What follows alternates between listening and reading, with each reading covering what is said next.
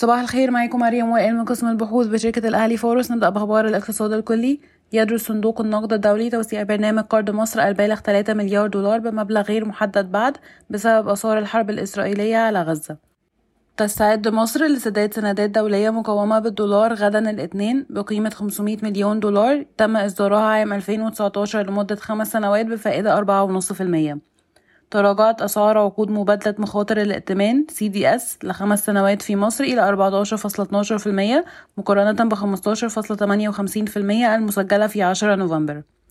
لجأت وزارة التموين إلى استخدام الاحتياطي لديها للمساعدة في سد الفجوة في إمدادات السكر التي دفعت الأسعار إلى الارتفاع إلى 40 جنيه للكيلو من سعرها المعتاد البالغ 27 جنيه للكيلو. تخطط الهيئة الوطنية للأنفاق طرح سبع مناطق تجارية رئيسية للقطاع الخاص قبل انتهاء النصف الأول من عام 2024 ليتم استغلالها لمدة 30 سنة. وقعت الشركة المصرية لنقل الكهرباء مذكرة تفاهم مع شركة جان دينال البلجيكية لدراسة مشروع لتصدير الطاقة المتجددة من مصر إلى أوروبا.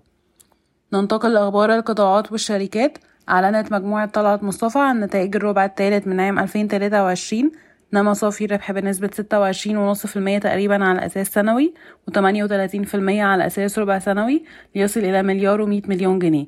مما يرفع صافي أرباح أول تسع شهور من عام ألفين تلاتة وعشرين بنسبة أربعة وتلاتين في المية على أساس سنوي إلى اتنين مليار وسبعمية مليون جنيه. قمنا برفع القيمة العادلة لشركة طلعت مصطفى من اتنين وعشرين جنيه فاصلة خمسة وخمسين قرش للسهم إلى اتنين وأربعين جنيه وخمسة وتسعين قرش للسهم.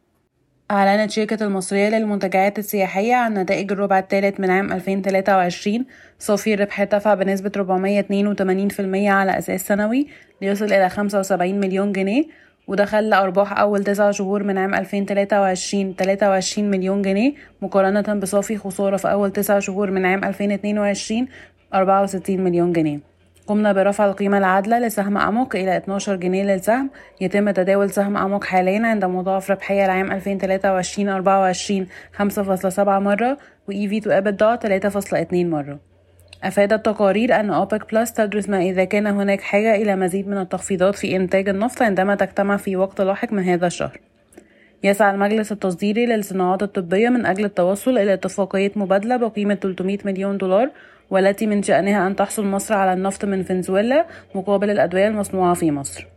انتهت الحكومة من بيع حصة 30% في شركة الشرقية للدخان مقابل 625 مليون دولار إلى Global Investment Holding يتم تداول السهم حاليا بمضاعف ربحية العام 2023 24 5.5 مرة و EV to EBITDA 4.4 مرة. وزير التموين يعقد اجتماعا غدا مع الجهات المعنية بشأن تنظيم أسعار ومخزون السكر. تحصل البنك التجاري الدولي على قرض ثانوي بقيمة 150 مليون دولار من البنك الأوروبي لإعادة الأعمار والتنمية لتعزيز رأس المال ودعم النمو. وقعت شركة Global Auto Group اتفاقية إطارية ملزمة مع الحكومة لتجميع السيارات محليا. تخطط شركة GB للتأجير التمويلي لخطة توريق بقيمة مليار وسبعمية مليون جنيه في ديسمبر وفقا لما ذكرته الصحف المحلية. سجلت شركة IDH صافي ربح 178 مليون جنيه خلال الربع الثالث من عام 2023 بزيادة قدرها 250% على أساس ربع سنوي ومقارنة بصافي خسارة قدرها 18 مليون جنيه خلال الربع الثالث من عام 2022 يتم تداول سهم IDH حاليا عند مضاعف ربحية العام 2024 13.7 مرة و EV to EBITDA 7.2 مرة. أعلنت شركة Macro Group عن نتائجها المالية للربع الثالث من عام 2023 صافي الربح 69 مليون جنيه ودي زيادة 18% على أساس سنوي و245% على أساس ربع سنوي. وقعت فنادق ومنتجعات هيلتون عقدا مع شركة التطوير العقاري الإماراتية أمازون للتطوير العقاري التي تركز على مصر لإنشاء فندق داخل برج تقوم ببنائه في العاصمة الإدارية الجديدة. شكرا ويوم سعيد.